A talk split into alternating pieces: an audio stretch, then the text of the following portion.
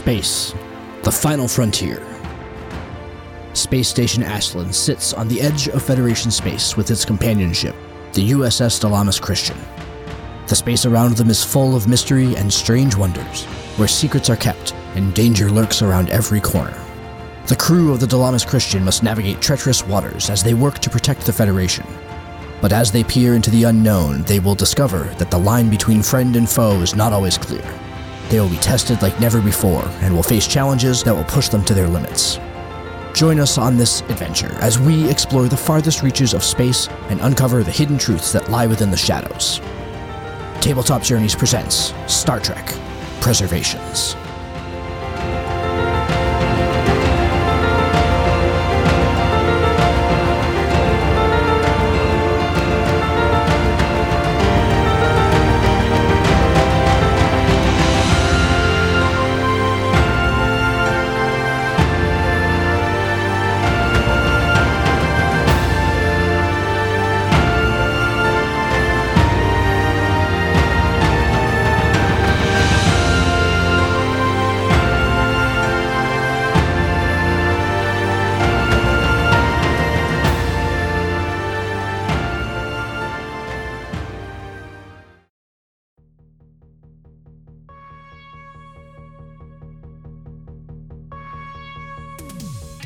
Last time on Star Trek Preservations.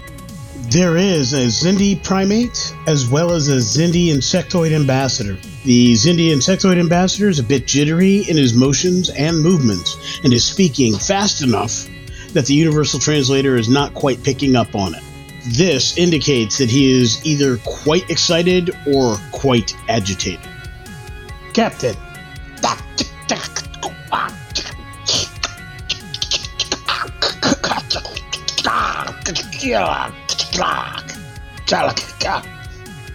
Now. And you can see his robes billow from the sides as he exhales, and the air moves in and out of his carapace, and then begins to slow. Captain, tell me of your progress. We grow impatient.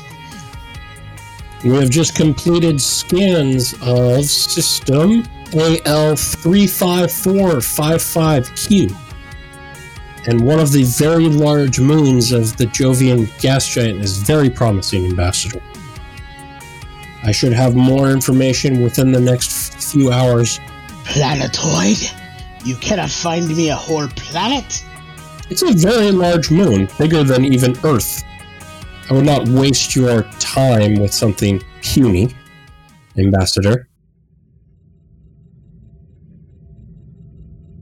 As you wrap up that communication, Ocean, your signal, your station picks up a blip. You have a ship about to exit warp into the system.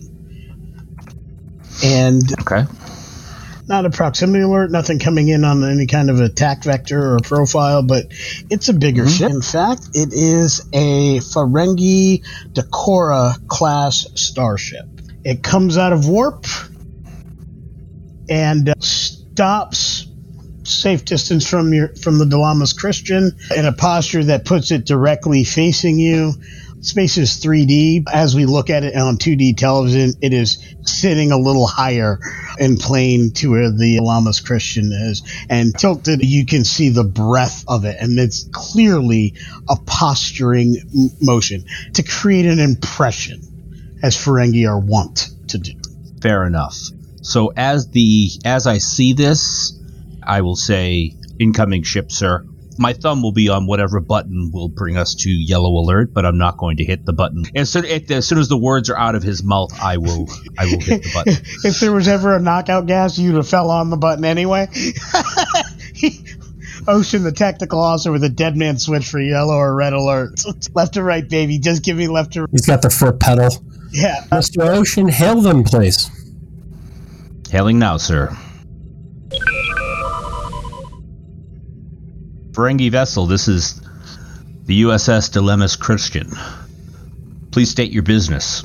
The screen comes on, and it's got, I'll assume, like a fuzz to it, and then it clears and wipes in this weird kind of television action movie-like parting of the curtains, and it reveals the character behind is a Ferengi. He actually has that old-style back piece to headdress. He's wearing the regalia of a Daimon. And he looks around. He straightens himself up. He's got all kinds of regalia. His bridge is filled with all kinds of trophies. There's statues that look like they're Latinum, or at least something that looks like Latinum. There's a couple of Orion females, fully clothed, but definitely dressed to impress in their own specific way. One of them gently caressing his lobes as he speaks, and he says unto those of you on the Dalamis Christian, I am Daimon Brazig. Computer volume down 70%. How can we help you, Daimon? I have the rights to this system and demand to know why you are here in my territory. I look over to Shaw. Did you get any memo from Ferenginar about this being his system, Commander? Double-checked, but I don't remember seeing that on the survey logs. I swivel in my chair. Commander Ocean, did you get a note from Ferenginar that this planet belonged to this gentleman? Absolutely not, sir. See, I'd be happy to send over the files, esteemed captain of the Federation. We would be more than happy to receive your data, Daimon. Communications, send the file. As we receive the file, I would like to make sure that it's buffered properly. Ultraviolet scan protocol. You don't trust the Daimon? I work in information technology, dude. I'm a security officer, so we run it through the equivalent of the pattern transport filter. I don't trust myself some days. That's my job. They haven't asked us about our starship warranty. That's the XO of the Ferengi ship, actually. On the board, we have been attempting to contact you about your extended warranty. Did I reach you at a bad time? Would you care to roll? I guess that would be... Let's see. Control security. Okay. That's my forte. And your difficulty would be 3 in this particular case. 3. We have momentum, yes? Yes. All right. I'm going to buy 1 momentum.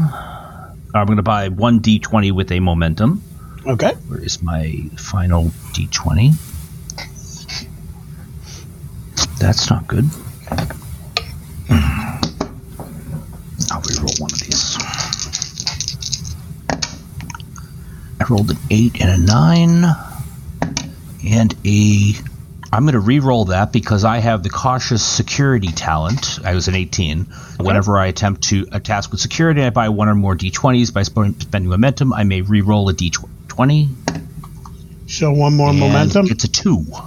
So I get 4 successes. It's as part when he spent the original momentum to get the extra die. Got it. It just activates the feature. I assume for the ship you want computer security? Yes. If you would care to roll?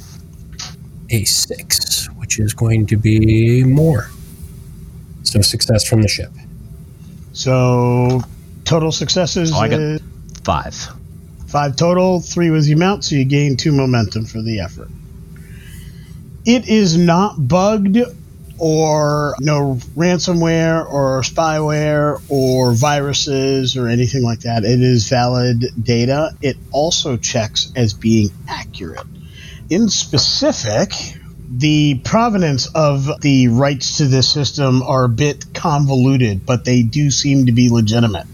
He does legally have the rights to the system, basically mineral and colonial rights to this particular star system. And it was originally a system that was held by the Breen, but it was ceded to local control at the close of the Dominion War, basically as reparations for their involvement in the Dominion War. They had to give up control to systems that they had not yet colonized but had control over, so this was a system that they gave up. It has not been worked. There are no active stations or anything in the area, but whoever got that control basically didn't have the resources to utilize it.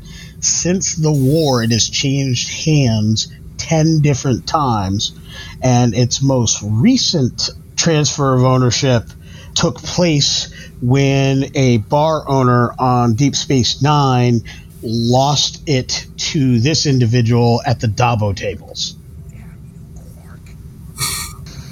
So I'll put him on mute and tell you that it checks out, sir.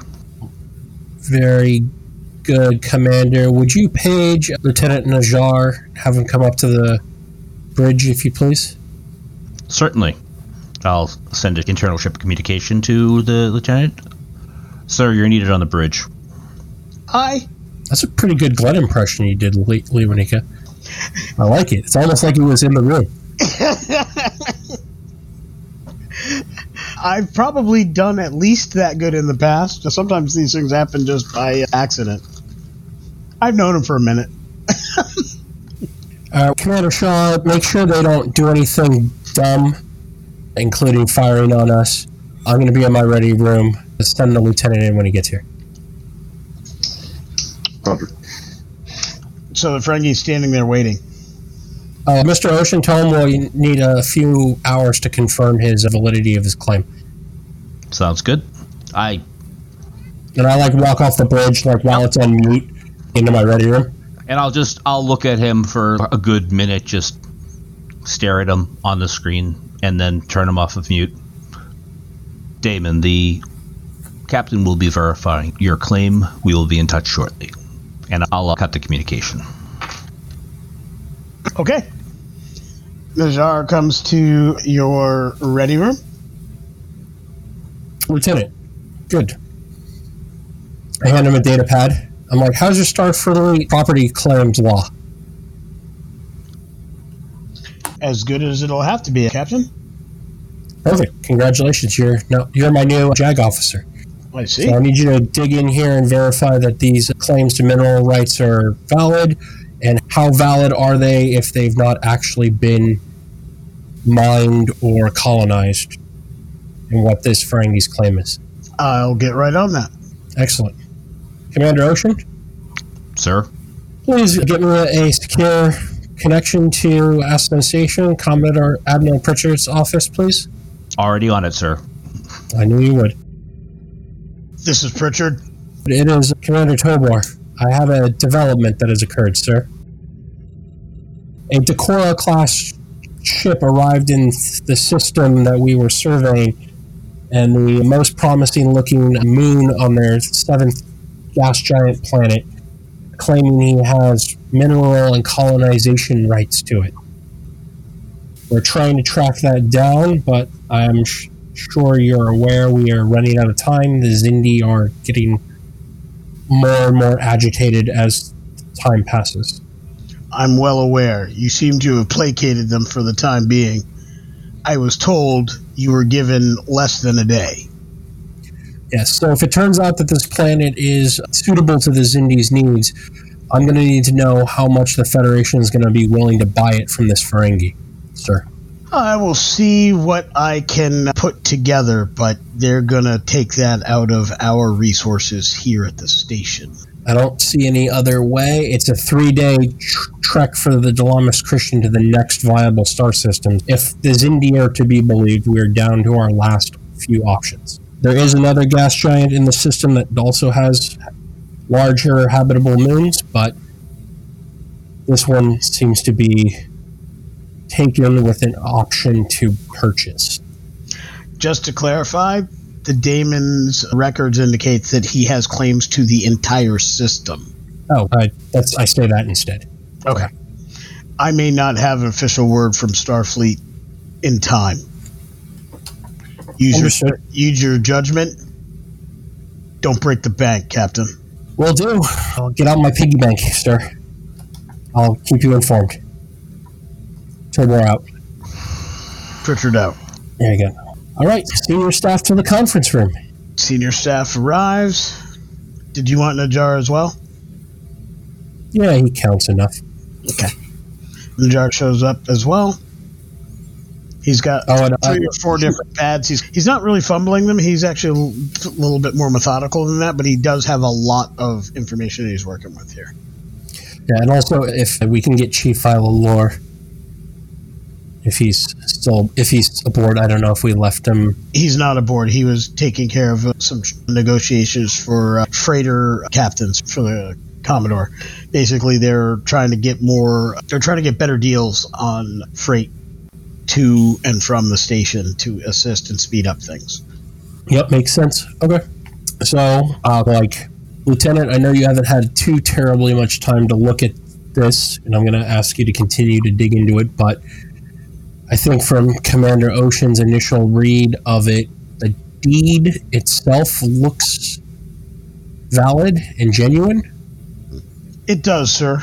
And to be specific, it looks like it is also very specific. There's a finite amount of time that somebody cannot improve the territory before it's ceded back in some fashion to original ownership. In this case, that would be the Breen. So it looks like there have been issues with securing ability to have things brought here. Several of the owners have successfully managed to have missions head to this space. Various mishaps, a couple were hit by raiders, but basically no one has successfully got equipment and personnel to this system to qualify for making use of the territory, therefore locking in ownership and control. Would a Xindi colony count as improving the system? If somebody had the legal rights, that would count as improving the system, yes. But they'd have to have the rights before they made improvements based on current intergalactic law. But we could negotiate with this Daimon that we get this one moon of this one planet of this system. He can keep everything else, but the Xindi colony would trigger the ownership clause for the entire system. Is how I'm interpreting it. Am I on the right track, Lieutenant? You are, but based on what I understood from the Xindi protocols, they do need a planet for their birthing ritual, but they're also going to need planets to expand. 1 million life forms, even on a planet of this size, is going to need resources and such like that. So they would likely need more than just this one colony. They would need mining colonies. They would need the ability to build ships. They would need things that are basically found system-wide, unless the Federation was going to indefinitely support by resources. And this far out, I think that might be a stretch. There may be a way to scratch each other's back here. If the Ferengi needs someone to basically improve the system for him to keep it, the Xindi can do some of the work in exchange for inhabiting the planet. We might be able to negotiate some kind of exclusive sales rights if he could have the Xindi do the colonizing and whatnot and have the Ferengi move in a space station, a smaller one that was just a hub for in and out and travel, and then they can collect, I don't know, tolls or whatever, but 1 million people to buy stuff might be lucrative. It might be something they're interested in. A million Xindi would develop this system pretty quickly. And if there's some kind of exclusive trade rights, at least for the next however many, whatever, we can negotiate time-wise. First steps first, and let me get your opinion all. We need to validate that the Xindi would even accept the planet. Now, I have a feeling that Damon is going to protest. Like all good businessmen, we need to validate the goods before we buy, believe was the expression. Now we do have the option to try and play it off that it won't work for us, we'll try, but we're willing in the offer of friendship and peace for the Federation to take this burdensome contract off of their hands for whatever it was he paid for it in the Dabo game. But that would require engaging in a multi-stage level deception, which could unravel. Second option I'm thinking is we can ask him what his price is, and when he says a metric ton of Latinum, we negotiate from there. As long as we don't break the bank, Commodore Pritchard is confident we can pay for it out of Aslan Station's budget. Third, we try and find another planet.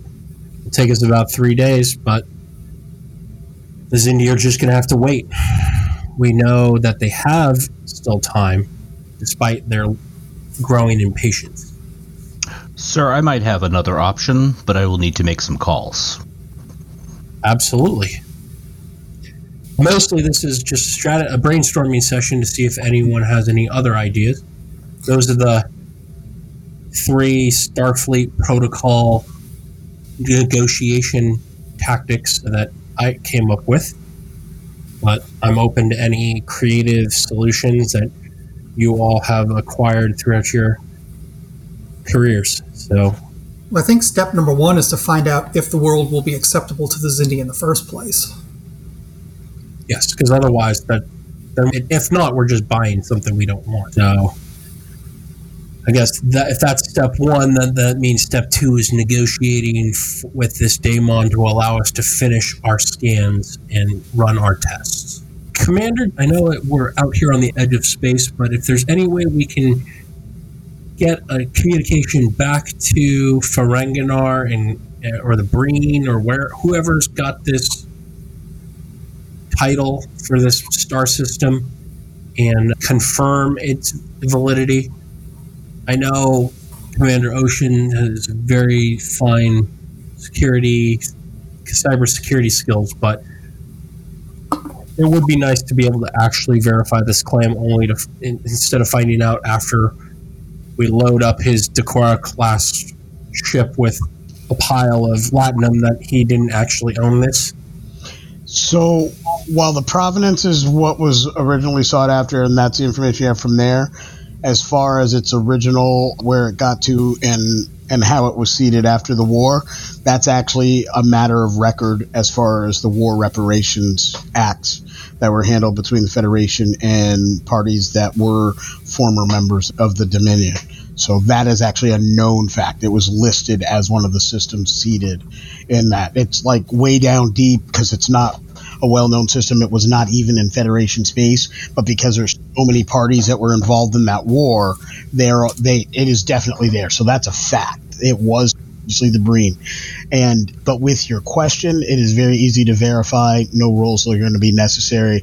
That if it is not improved upon within a period of time, that being 2 years. If somebody hasn't broken ground on some kind of legitimate facility within 2 years of ownership, immediately reverts back to the Breen. And that's going to be our leverage point with this Ferengi. What follows is, after ground is broken, there's a 5-year period to have basically a working structure and setup and sustainable presence. So basically you've got 2 years to get something started, and then you've got 5 years to make it sustainable, is how this particular contract is worded. Perfect. And I assume and presume that the Diplomatic Corps have a timeline for the Xindi colony on what it's going to be doing, now that we figured out that the ship was full of 1 million of them. Yep. Like they've got a plan. Absolutely. Would that fit within that 5-year timeline? Absolutely. Yeah. Okay. So he's got the world. We've got the people. That makes us business partners. How long ago did he say he got the world? The deed says that he transferred it roughly 1 year and 11 months ago. You are within 2 weeks of this reverting to Breen control. Very good. Looks like it'll be a mutually beneficial transaction for all involved. So let's go negotiate us a deal. Okay. How would you like to proceed? First, let's give the good daemon a call. All right. Open up a channel. You know what? When the curtains part, you see the Daimon, he's leaned back in his command chair, his feet are up on something, and he's sipping from a wine glass, or actually he's effervescing, taking in the sense of a wine glass. I love the smell of Trill wines. Finest vineyards on planet Trill. Yeah, excellent. I grew up not too far from there, Daimon. Then I should have to share the bounty of my ship with you once we conclude our business. Absolutely. You were very fortuitously arrived while we were just conducting our final scans to determine whether or not Moon Alpha 2 of Planet 7 would be suitable for our needs. I would propose that we finish our scans. We're more than happy to share the information with you. We have a lot of... I already have it. Oh, we'd love to see it if you're willing to share it with us. Otherwise, we can conduct it on our own. There's an old addendum. Didn't quite make the rules of acquisition. But it goes something like, when you are selling the shuttle, they get a test drive, but they don't get to look at everything. You said it was good enough for your needs, so it's good enough for your needs. Should be enough to negotiate prices, terms. We should talk deal now. If anything you would find from this point would make it less than good for your needs, that puts you at an advantage and me at a disadvantage. No good Daimon would ever allow himself to be put in a disadvantage. We are even now. There are mysteries for you. You have little questions. There are mysteries for me. I don't know exactly what you need. But I don't need to know that. I need to know how much you are willing to spend. And allow me to suggest something. When one mutes a conversation, one should make sure the person on the other side of the screen cannot read lips. I am very fluent in your Captain Kirk and his cut the noise motions. I am impressed by your gusto. If you were in business, I think you could have made a half-good Ferengi. That is quite the compliment, Daimon. I was also testing you to see if you had the, what is the expression, the lobes for business, as it were. I always have the lobes. But understand, half is good is halfway to not being good enough. Now, business.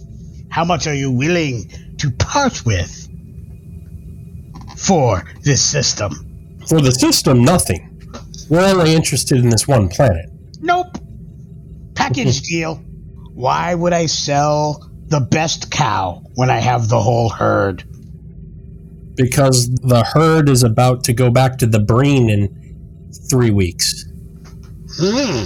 I'm sure the Federation would be more than willing to negotiate with the Breen afterwards.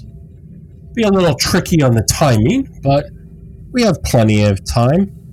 We're simply doing initial reconnaissance work for possible suitability of this star system. Until I have the confirmation that this star system is viable for our needs, it remains one of many potential star systems that me and my colleagues are exploring throughout this region of space.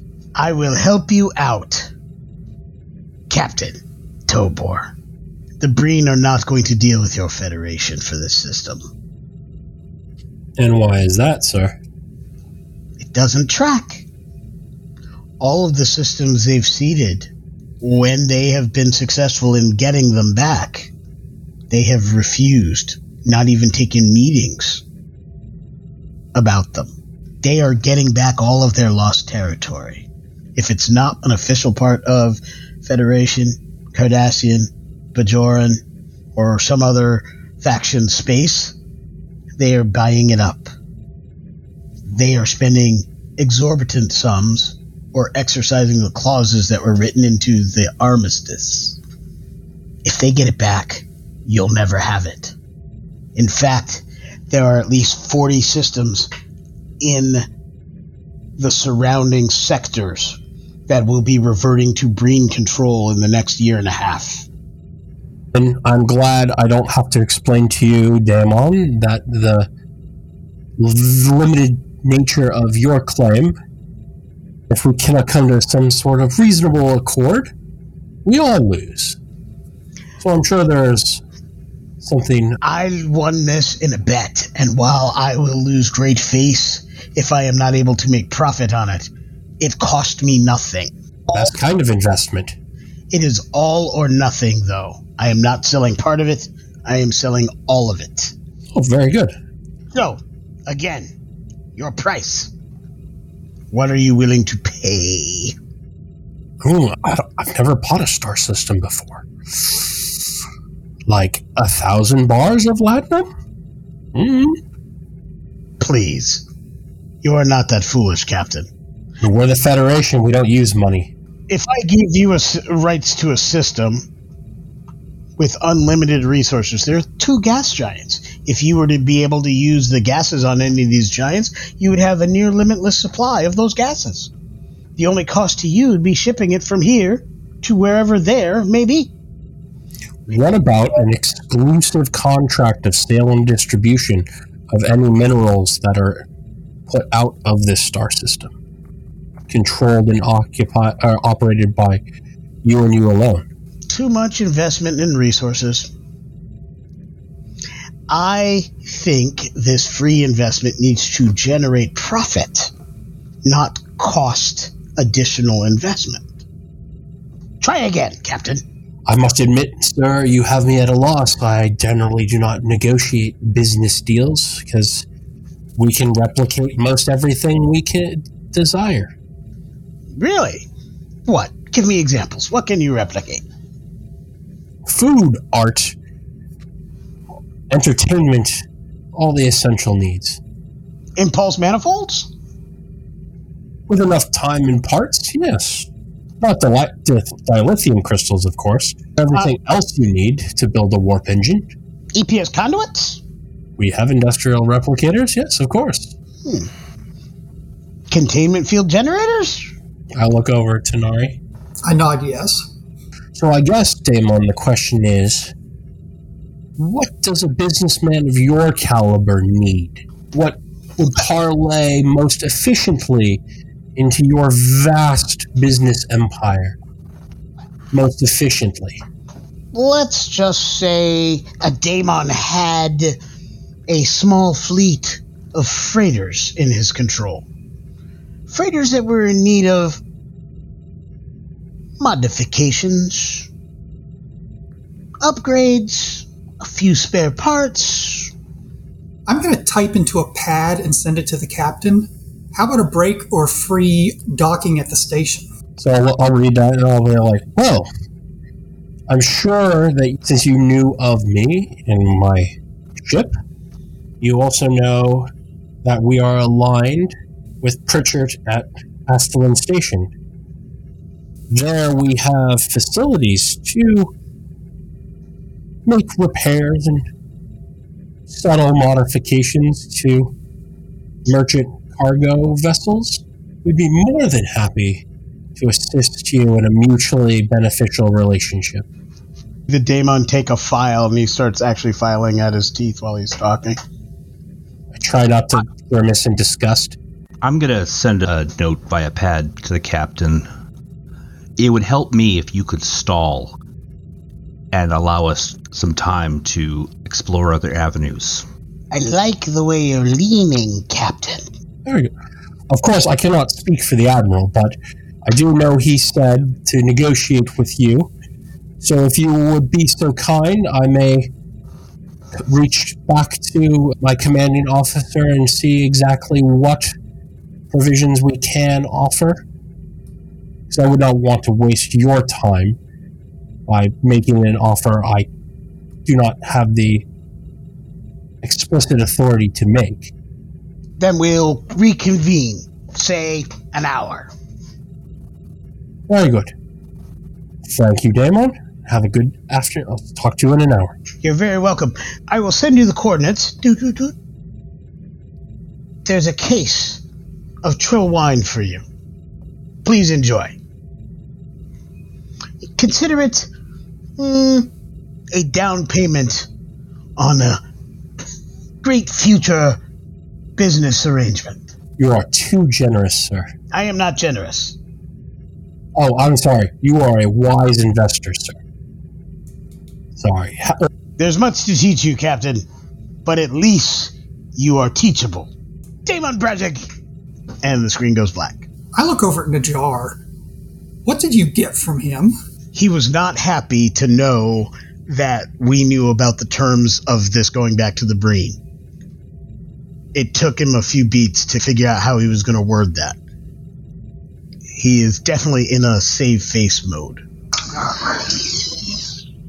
Commander Shaw, have engineering lock onto that case of wine.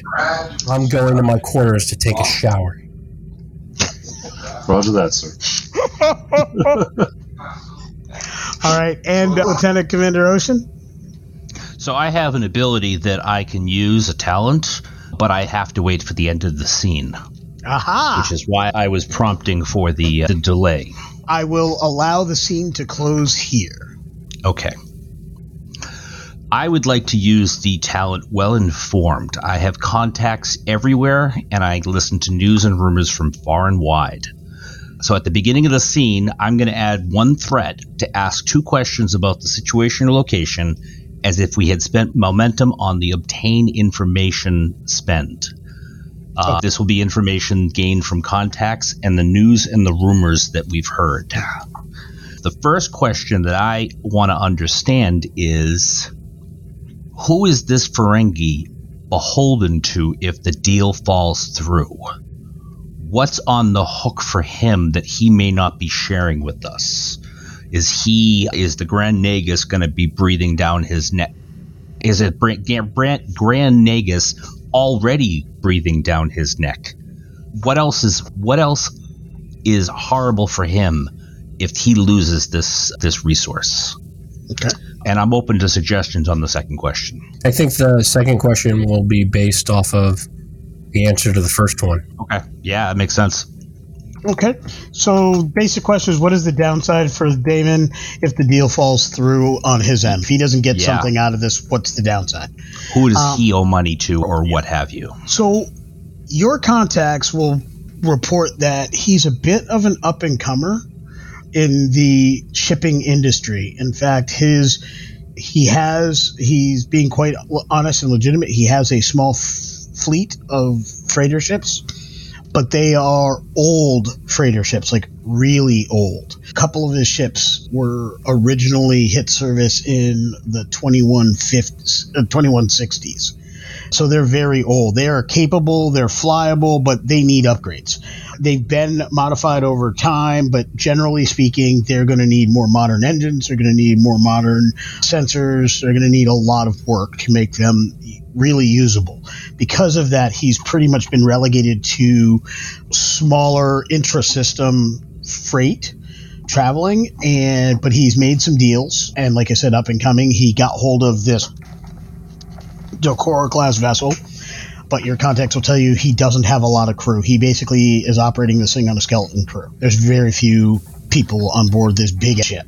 So this is the crown jewel. This is basically his home as well as his base of operations, his office, all of that. And he is trying to get his business really up and running.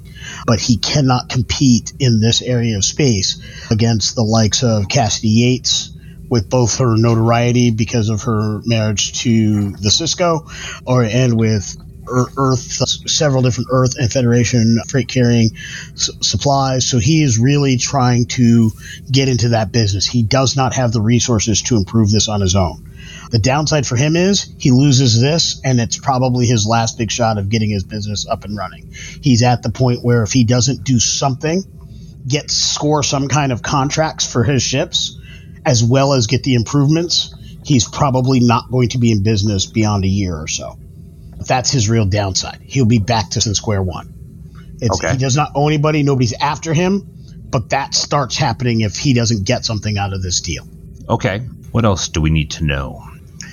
The question is, like, how much is his fleet worth? What's the repair?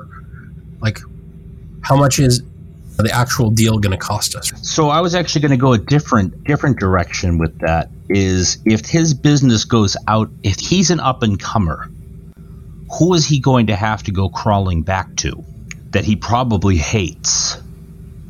Because if we can name drop that guy and say, we are talking to that person about the trade routes, and that it would be wonderful for him to undercut that individual and gain the trade routes to this brand new station. Maybe that's an option to go. Cost is, I see where you're going with it, but I think I think playing to his ego and his sense of pride and the fact that probably has a lot of hate for the person that he used to work for. Otherwise, why would you branch out on your own? Greed is good. Yes. Greed is eternal. Greed is Ferengi.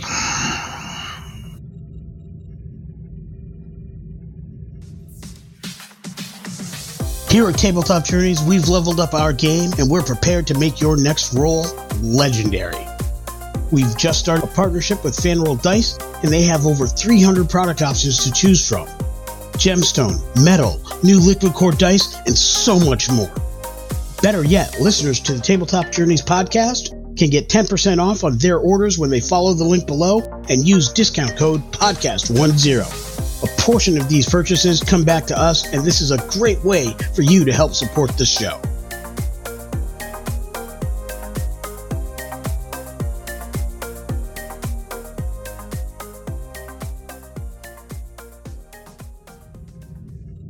That's the question you're going with. Who's he got to go back to? Yeah, who's he going to crawl back to? The answer to your question is Cassidy Yates. He was actually a ship captain for one of her freighters for a very long time, and he does not hate her. He actually learned a lot from her. In fact, this was basically his way of saying, I'm not a good Ferengi if I don't own my own business. So she actually gave him a deal on some old ships. She's like, these aren't going to be good enough to be the kind of business you want, but do what you got to do. He did piss her off a little bit because he did try to undercut her on some shorter routes and stuff, but that has allowed her to do more, and she gains a pretty penny. And of the three big freighting organizations in the area, she is the most expensive, but she's also the one that is the absolute fastest. The highest quality is probably the Federation one. Their cost is more intermediate, but their speed is a bit slow. This Ferengi is basically trying to undercut everybody for cost, so being the best price. But at the quality of ships he has, he's neither good in speed nor quality of delivery. His ships just don't get where they need to go fast enough. He's exceptionally slow. So he can match Cassidy for quality, but he is infinitely slower than anybody, and even undercutting price, no one's taking it at a lower quality. So he's trying to improve the three wolves, right? You can be fast and quick, you can be fast and good, or you can be cheap and quick, or you can be cheap and good. And he is cheap, so he's trying to master either fast or good so that he can have a foothold in this business. But right now, his ships are neither, so he's losing. It is a matter of pride for him, but it is not a matter of hatred or even greed. He's just trying to be a good Ferengi. He is probably closer to a Nog or a Rom in his style of being Ferengi. He perpetrates very differently because he's definitely trading on the image of Ferengi, but he is not necessarily that image, i.e. I just gave you something for absolutely nothing, because he's thinking if I make friends with you, maybe you'll do a better deal with me. That's the way he thinks. That's not a Ferengi way of thinking per se, but it is gaining traction in the halls of acquisition. So it sounds like we can actually deal with him and not lose sleep over it. Yep. One of the things that all businessmen like, too, is passive income and guaranteed income. So if we could do some kind of deal with the Xindi, where he gets, for that first 5 years until they're up and running as they own the system, he has exclusive rights to supply their expansion, and then throw in something about reduced docking fees or repair costs at the station. I'm thinking some guaranteed repairs and upgrades at the station. He may just give us this system. So, and the fact that we're going to be dropping 1 million beings here would definitely allow him to have... He has exclusive shipping rights to this area. Yes, Captain, his ships and the trade routes are probably more valuable to him than immediate cash. And both of them would be beneficial for both parties. Yeah. Drop a deal with him where we fix up his ships and then give him the trade rights to help supply the Xindi colony. Yes. That sounds good. All right, Commander Shaw, would you prepare the mess hall for diplomatic negotiations? I know we're no Galaxy-class starship, but I'm sure we can find some spit and polish to spread around. And if you would, go raid Chief Vilalor's store of tube grubs. Replicate some bunting. Yes, some tablecloths and some napkins and hopefully some swans. Yes, those aluminum foil swans. Let's do that, yeah. Little butter ducklings and stuff. And Commander, make the spread Bajoran. I want to remind him a little bit of his ties back to Miss Cisco. Oh, but of course. All right. And I would say presence and command for your role to get this set up. Do you have diplomacy as a focus at all, Lieutenant Commander? No, I do not. I have inspiration, but I don't know. Were those specific ones, or do we have to pick those? For focus, it would be something more skill-oriented or, Then, no, I have damage control, small crafts, team dynamics, first aid, alien tech. No, probably not. Nope, okay. So, I would say insight and command would be your role. Your difficulty for this is going to be a 2. Essentially, Lee, he's going to attempt to create an advantage, right, for the upcoming talk to be, like, quote-unquote impressive. Present command's pretty high, but I think I still need to buy an extra die since it's a difficulty 2. Sounds good. If that's okay with everyone, spend the momentum to get the extra die.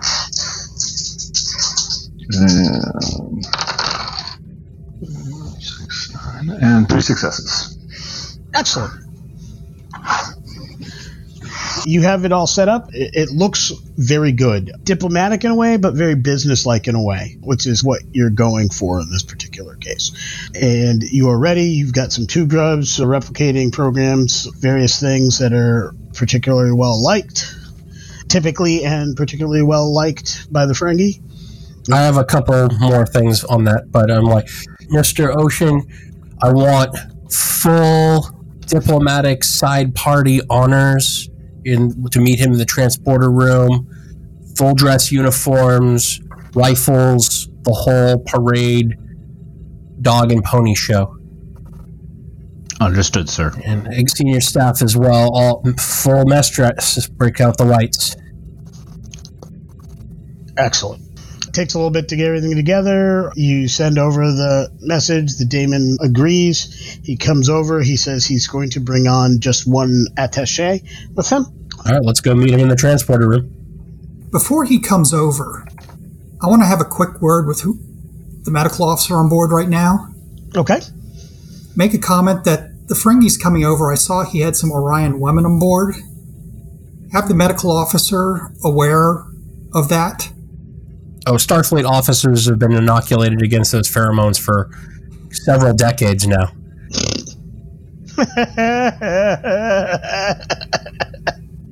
Lieutenant Commander, you do have two crew members, one of your shuttle pilots and one member of your science station, who are allergic to those inoculations, by the way. Remove them from the rotation. Excellent. Well, of course. If you had your Orion shots today.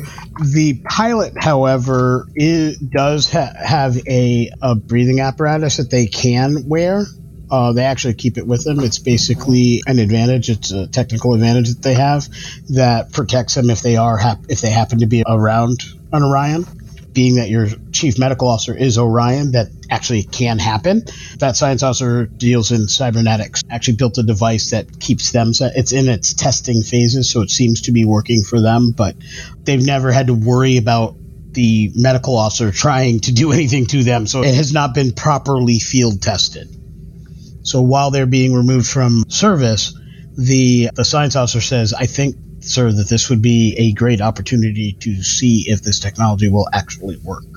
As long as the doctor signs off on it, we can go for it.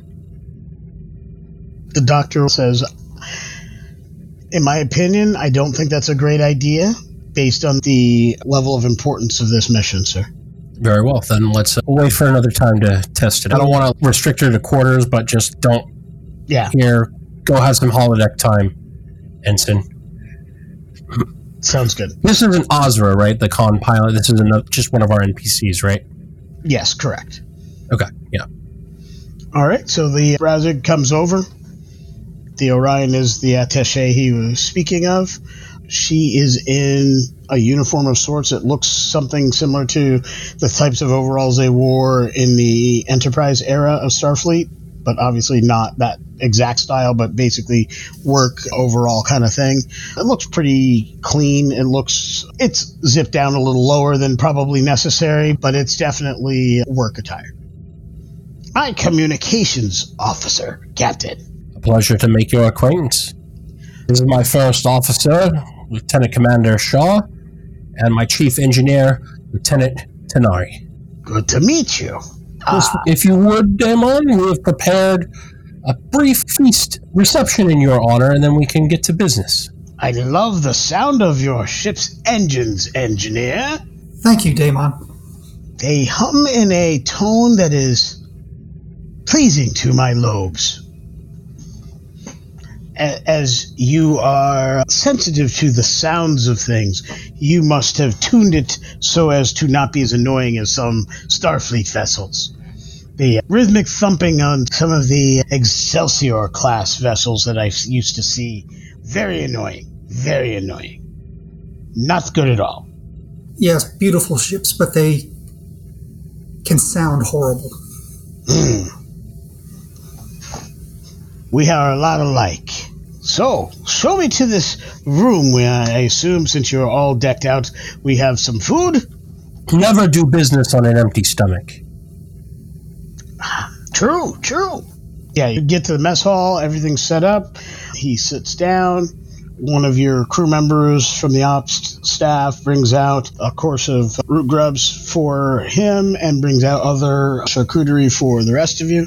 Excellent. Perfectly slimy as I like them. So, while we are talking about this, what have you been thinking about the deal? Oh, I think we can come to a very mutually beneficial relationship. My chief tactical officer, who has got the bridge watch, he's a very well-informed individual, and he has heard of the impressive business acumen of Daimon Brazig. Has he now? He has. Your name has come up on several occasions of what I believe they call players in this area of space. It's good to know that I'm in good company. So, let's be... What is that human's name, you say? Francis? Let's be Francis. No, that's not it. I look at Shaw. Zelia. I believe you're looking for Frank. Yes, let's be Frank, sir. Don't know let's what. Be Frank. Frank has to do with it, but okay. Very good. I have a system for a short period of time. You want the system for a long period of time. May want the system for a long period of time. What are you going to give me for a long period of time to keep said system? First, two things. Rights to run your enterprise out of Astelin Station, including docking and repair services at a rate that is mutually agreeable to both of us.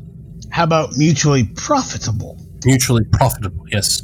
As well as exclusive rights to supply goods and services to the colony that will be set up and operated here for the next, let's say, 10 years.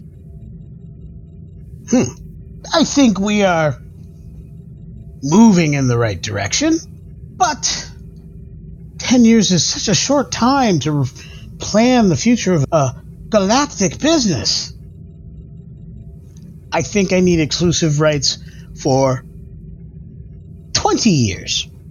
I will admit that I am negotiating on the basis of something that does not exist yet, as long as we are all in understanding that this is potential profit.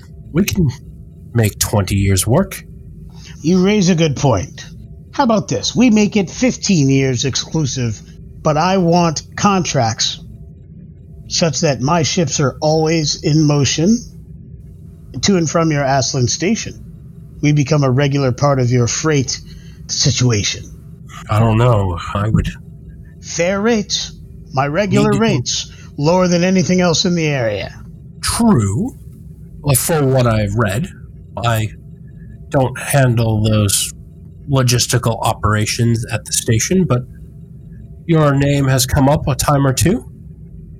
I'm not looking for exclusivity for your Aslan station. Oh, then. I want exclusive for 15 years to this system, and I want to be utilized for freight runs such that I can dedicate a portion of my fleet to Aslan station to and from. If my ships are in better repair, I could also do personnel runs for shore leaves, things like that, to Risa and other neighboring planets. A circuit route between DS9, Risa, and Aslan Station. I see, yes. And speaking on the nature of upgrades, I think that is very much where the Federation as a valuable come in quite handy to you. Our engineering teams are second to none in this quadrant of the galaxy. I believe, Lieutenant, wasn't the expression the Dominion said we could make replicators from rocks? Yes, I believe that was the expression. I like it. And if your engineer can make my fleet hum as beautifully as this, then I would say we have a deal. As I say, I am acting on by proxy for the Admiral, but I will... For me, he trusts my judgment and my experience and counsel. I think this is a fair agreement, and I will transmit these proposed terms. You may draft them to your specifications, and I will transmit them with my recommendation to the Admiral. Excellent. Then we shall toast with your Trill wine. Ah, very good. Let me see, what was it? To the 57th rule of acquisition. Good customers are as rare as Latinum. Treasure them. I have a feeling, Daimon, that the Federation will be very good customers to you if this works out mutually profitable. I agree. And in the words of your sometimes allies, Kupla, the toast is made. You have successfully secured the deal. Pritchard absolutely accepts the deal. He's fine with that. It works out very well. And Pritchard will also let Commander and your team know that he's exceptionally pleased because one of the problems that they're dealing with, if you recall, the last adventure that I ran was the fact that they did not have access to enough supply ships to get the station built on time. And until the Xindi are ready to actually have supplies ferried to them, access to 18 more freighters to bring supplies will greatly correct some of the issues they've had. The rest of the evening passes. There's lots of pleasantries. The Ferengi's XO, Yolandra. I thought she was communications. He's got a skeleton crew. She's communications. She's the XO. She's everything but the chief engineer, actually. She desperately liked when you were referred to as the XO, she actually whispered in his ear a bit. And so she has decided that she wants to be called the XO. And Daimon absolutely said yes. So are Ferengi inoculated, or...? That sounds like a private question. Who's really in charge over there? Yes. Yes. That is the proper answer. She who controls the lobes controls the business. That's all I'm saying. The rest of the evening goes well. Everybody's happy. He draws up terms that are essentially what we worked out. Very favorable. Because of this deal, ownership transfers over to the Federation. How the Federation then cedes that is up to them, but that takes care of the Breen terms as far as that goes. So there's no legal issues with the Breen at this point. Obviously, the Federation under this circumstance will definitely give that to their partners, the Xindi, one of their member nations.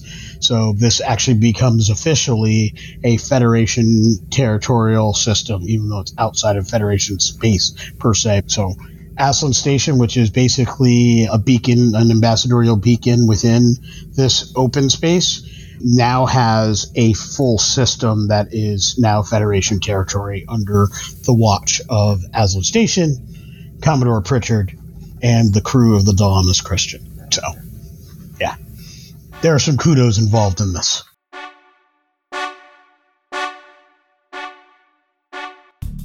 If joining the Tabletop Journeys actual play games sounds like the kind of fun you're looking for, be sure to check out patreon.com/ttjourneys,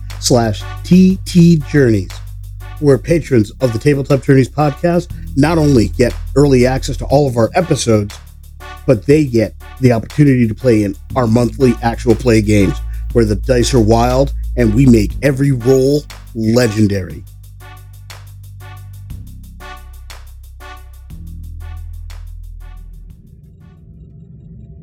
At this point, there is the final scans to determine which of the two planets is necessary.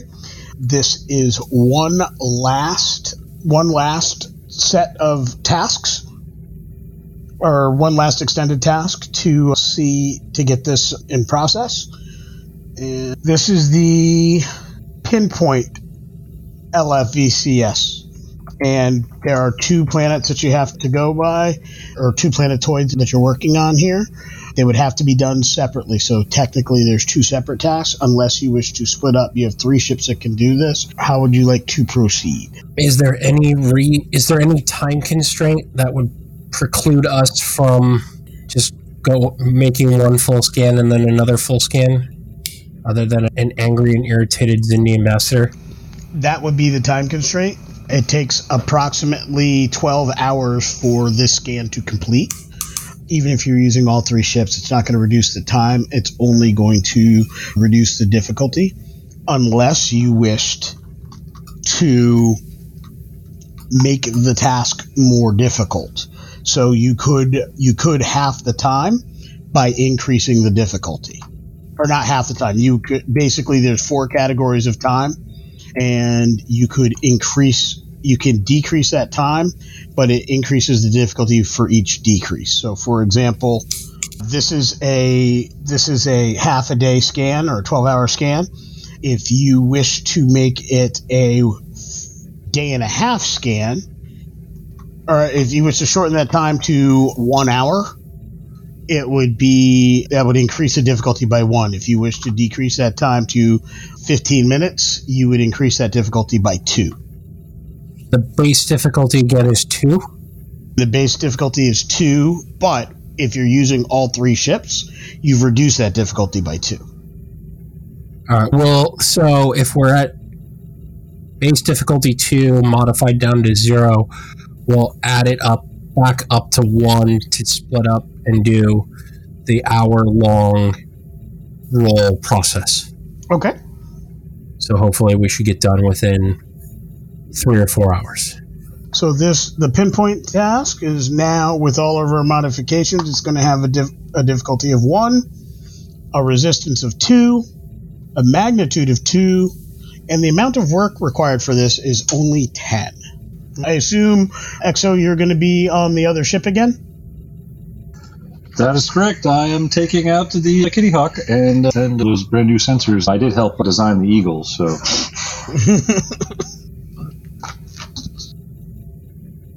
That's why you're not worried about the Eagle. You designed it, so...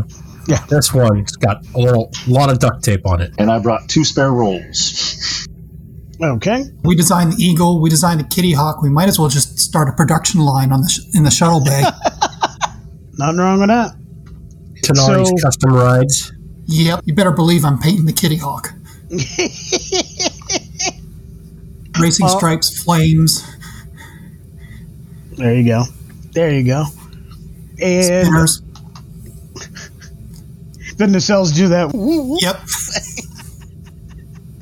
Did you put spinners on the nacelles, Lieutenant? And what?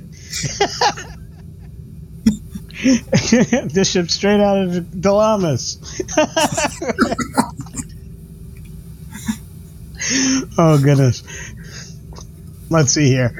Marty, you said you were buying 2 dice, so 2 momentum? I say, but sure.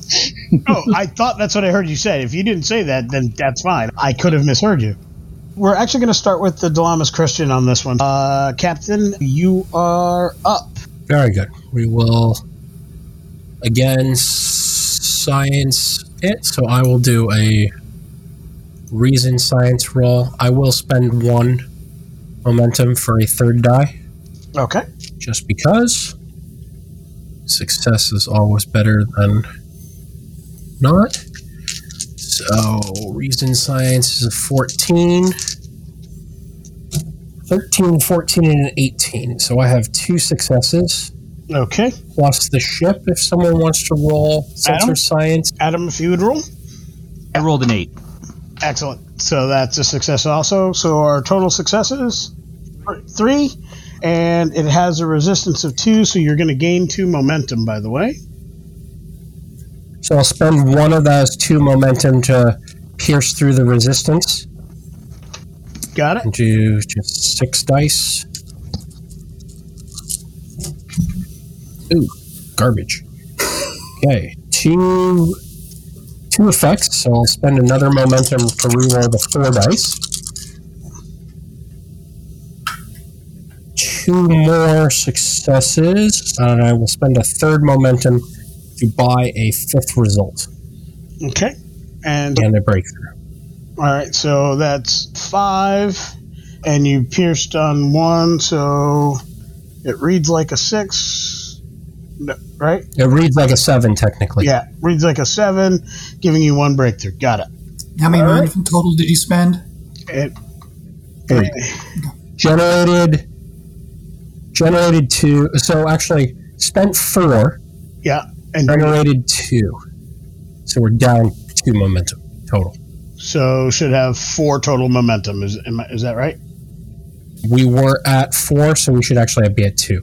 You were at 5. 5. Okay, so then we should be at 3. Okay, got it. That brings us to engineering. I'm going to try to do the computer thing again. This time, trying to get the computers to make the 3 ship sensors work together more smoothly. Okay. And this time, so I can get my bold engineering talent to work, I'm going to spend a threat for a 3rd dice. Excellent. Love it. And I believe this will be reason engineering. Yep. So that's a 14. Ouch. 15, 15, 20. So using my bold engineering, I will re-roll the 20. Yep. That is an 11, so that's 1 success. The ship will assist with a 3, and it being a Ooh, if that is... That's a science roll? Computer science? Yep. All right, that's a critical success. So that's two successes from the ship. Okay. Can I spend my determination to reroll the other two dice? Don't need it at this point. Okay. Were you spending momentum to pierce? Yes. 3 successes, right? Yeah. We got 2 successes. No, I got a crit, and you got 1. So we got 3 then. So we got 2 momentum, spending 1 of that to pierce. So go ahead and roll your 2 plus your engineering. So that's 6. Barry and I are both like, 1, 2, 3, 4. Yeah. Carry the 1. Click.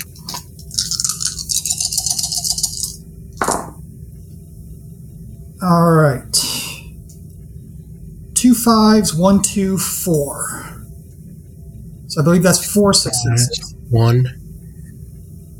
So a 1, a 2, and 2 5s. So you've got 5. Because the 2 counts as 2. Right. Yeah. So you hit it right on the nose. All right. Success. Of the 2 planets you were investigating, the moon that's going to work the best on Vescon 7 is going to be the first moon. And that first moon is very verdant. It has a full, fairly thick atmosphere, which keeps it very warm compared to its distance from its star. It is tidally locked to the planet, so it does have a warm and a colder side, but that because there are some danger areas in a few regions of volcanic activity, this moon's core is molten, and it actually has thinner areas of crust where there's a lot of volcanic activity. So that's why it's got this environment that is staying warm despite its distance. But it is safe, it is life-supporting, and all scans indicate that it will be life-supporting for a very long time. It has yet to have any sentient or even proto-sentient life. It is mostly vegetation. There are some non-sentient insects and small single cell water organisms, things of that nature. Nothing terribly complex at this stage in its development. Is this the larger or the smaller of the 2 moons? This is the larger of the 2 moons. Okay.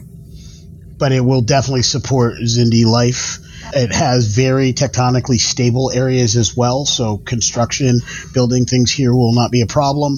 Several of the other moons will easily be able to house mining facilities. It does have a moon that is perfectly capable, or there's several asteroids that are perfectly capable of supplying dilithium, not for major scale operations, but certainly for system-wide operations. If they had small shipbuilding facilities for this system and generator building facilities, they would be able to survive here and be self-sustaining here for a population the size of what the Xindi are bringing to bear. This will definitely work. The only possible negative is every area of the planet does not get that sun all the time. Because of its tidal lock nature, that's the one thing that would not be great. So when selling it to the Xindi, you're going to have to sell it on its resource accessibility, its proximity to Aslan Station, the fact that it's theirs free and clear. They've got supply details already worked out for them. All of the things you can think of. They actually have access to the entire system, so there may be other resources on other planets that other surveys can bring at later points, but this basically looks like it should work. And with that, the Xindi contact you. Ambassador, it is a pleasure to see you again. Captain, I am waiting for your report. Yes, we have found you what I believe to be the most suitable environment to date. We're transmitting the information to you now. As you can see in the executive summary, it meets all of the habitation requirements. It has these, we'll go down the list of things you just read off, Lee. And as a bonus, the gas giant's rings are spectacular view and could be a source of a future tourist industry, if that's something you so chose to exploit. and I show, send them high res sensor stuff of the auroras and all the fancy looking part, like just selling the deal 1,000%. Excellent. That would be a presence command roll. Very good. I am going to spend my determination point. The chair is where I belong, and I'm gonna, that's my value I'm using, and it's just, I give them the full, this is the, not only it's like, this is a great deal, but like, this, with the subtle implication of, it's this, or all of your babies hatch and starve to death. but very diplomatically and subtle, like, the time to be picky has passed. And so, I'll spend my determination to get one automatic critical success, and then, how much momentum do we have left? You have three, so I'll spend two of those three to get a, because the determination counts as a die, I have to buy the next die as though it was the fourth. Okay. So that's why it costs two. So I will roll three dice and have the one automatic success. I have diplomacy, protocol, and xenoanthropology, as well as diffuse the tension. Oh, they're not going to resort to violence, I don't think, right? No. Not over comms? I can't get a bonus D20? He's going to flip a table or some other sort of violence? He's going to pound his shoe on the table. He's going to pound his shoe on the table, yeah. You can give him remote control over the ship self-destruct. Yeah. Oh, yeah. Ooh. I'm on 5 successes. I'm on 7. a 2, a 5, and a 10. So those are my... that's 5 there, plus my determination for another critical. So I got 3 crits out of this one. My goodness. I thought I had you. Don't mess with the 300-year-old worm. I was pretty sure I had you on that one. I had 2 criticals. You just broke Teller's heart. Well, I rolled the 2, and the 5 is what did it with my 5 command. I mean, without the determination, we tie. He looks to the primate ambassador, nods, clacks his fingers together, and his pace slows, his jitteriness slows down. I will ready the ship. Tobor of the Dalamis Christian, you have done well this day. You and your crew are to be commended. You are too kind, Ambassador. May your future broodlings walk in your paths. May yours do the same. With that, he steps aside. Pritchard steps into the view of the screen, says, Commander, excellent job. Crew, fantastic work. Thank you, sir. I shall pass the word to the crew. Let our new Ferengi business partner know that when he next reaches the station, we will set up offices for his business and quarters for his employees. I'll put him in touch with the quartermaster, and they'll begin helping him. If he's in need of crew or anything like that, we can certainly help him with connections with some of the local systems. Of course, I shall let him know. I assume all your JAG team and everything looked over the terms and found it to be all acceptable? Absolutely. Very well done. When you return to Aslan Station, there will be some news. There's going to be some personnel reassignments. Given the success of this mission, the success of being able to get the station better supplied, we're going to have to reallocate some of our personnel resources. Some of the executive crew and bridge crew of the Dalamis Christian will be transferred to the Michael Collins. Michael Collins will be assigned to Aslan Station and this region under my command, and they're going to need some folks who are at least a little better versed in the locals. Understood, sir. Very good. We shall await the arrival of the Xindi ship and help them settle in and start the brooding ritual, I guess is what they're calling it. What do you wear to a brooding ritual, sir? Is it a... Are there formal robes? Is it their special attire? Whenever I go to a brood, I scowl. Pritchard out.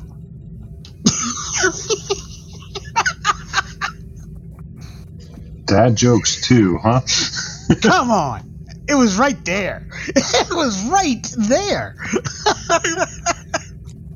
Admiral Dad joke. Yeah, I tell you what. While this is going on, Commander Shaw and I are hot-dogging the Kitty Hawk through the ring system. Okay. Pretty much. Con, permission to buzz the tower? Negative, Ghost Rider. The pattern is full. The denouement, when the Xindi ship arrives, the Xindi ambassador is very pleased as they launch their life pods that have the various egg sacs to the planet. It is not something that you can actually see happen, but as it's happening, you notice the aurora comes around again, and it does that whole thing, and it just creates this brilliant light show. And the readings on your ship pick up the heat signatures from these various pods, and you can see that there's just an explosion of life on the planet, like almost all at once as these things begin to hatch. 1 million beings have just come into this life cycle, this part of their life cycle, that this is an entire generation of an offshoot of the species that now has a home, and it has that home because of this crew and the work you've done, and that they're happy with that home, that they're going to be happy with that home. There's the one scene on the bridge, the main viewer with the aurora and the pods glittering into the atmosphere, where I just put my hand on Shaw's shoulder and just say, we made this happen, and if it weren't for your dedication to the principles of life, Commander, we wouldn't be here today, so good work. You and everyone involved. And you'll see if there's a little tear in the corner of Shaw's eye that blinks away. Doesn't quite rub away, but just blinks away. Thank you, sir. The four of you will be awarded the Federation Medal of Distinction. And this is a medal that is awarded for meritorious conduct and service to Starfleet and the Federation as a whole in diplomatic matters. This provides you the trait Medal of Distinction Diplomacy. So that is a trait that you all can add to your character sheets. There are different medals of distinction for different types of actions. This is specifically the diplomacy one. So the award is a platinum medal with the Federation Diplomatic Corps symbol, and it is held on a purple ribbon, the color of the Federation Diplomatic Corps. It is a medal that can be awarded to both Starfleet and civilian personnel because it's a diplomatic type of thing, but you guys did really well. You basically saved the Federation's hides on this one because essentially the Federation screwed up and nearly created a situation that could have caused a genocide or could have derailed all of the work that's been done over the last 15 years in this sector and all of the plans that were set for this area if this had gone badly. That win is on you. One more aside while we're waiting for the Xindi to show up, of course with the captain's permission, Tanari would like to take very detailed scans of the Aurora while we're there. Absolutely. Just because that's the kind of thing that would fascinate a Starfleet officer. I'm not even going to have you roll because you have him to do this. And Starfleet personnel with infinite times, clearly you have the equipment to do sensor types of things in massive and impressive ways with your now 3 ships that can triangulate. You've got protocols to do crazy good things with sensors. A couple very specific things about the Aurora here. One, the gas that is being used is a very prominent and useful and rare gas. It can be used for a lot of different things. Any non-warp engines, it can be used for generating power quite easily. It is because this the entire gas giant is 86% this gas. is practically an infinite resource is what I'm saying. Because you have a gas giant like the size of Jupiter, you're never going to use enough of this gas to create an environmental problem. That's just not possible. So you have an infinite source of this gas, which is able to be used. The one challenge is to transport it long distances or in large quantities. You do need specialty ships for that. But it is a very useful gas. So it would be very easy to have refining facilities on some of the non-life-sustaining moons and have collection stations built and ships within the next couple of years that you could build several different facilities to definitely support heating, cooling, and energy needs. Basically, green energy needs for the entire system can be done with just what's here on this particular moon. The million-dollar question. Life signs? Not in the Aurora and not on this moon. There are some life signs on the other planet. Had you actually gone to the other planet, you could have lost a lot of valuable time. There are life signs. Nothing in the range of sentience, but there are some proto-sentient. There are signs of proto-sentient life on the other moons on the inner planet.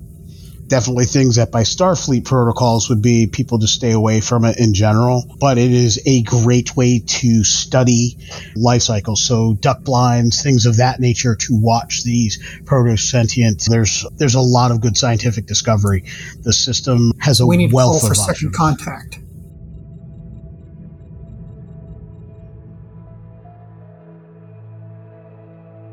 What you pick up from your scan is that part of the reason for the coloring is that weird strobe effect that subspace in this region has interacts with the solar winds that are creating the aurora effect. That's where that color comes from. That's very strange and fairly unique, not a color. It's not a color hue that you've seen elsewhere. Even in the few places where you find this gas, you don't see that coloring, and that seems to be unique to this region of space because of wherever this subspace stuff in this region is coming from. It seems to impact everything. But interestingly, parts of this solar system are shielded / shadowed, depending on the rotation of the system, by a nearby nebula. So this is providing you with very important information. You now have a direction for the cause of that subspace distortion effect, and that's something you did not have before this particular scan. We will definitely note it and dispatch out more scientific vessels to study this area. So with that, we've come to the end of this particular episode. Thanks so much. Live long and prosper.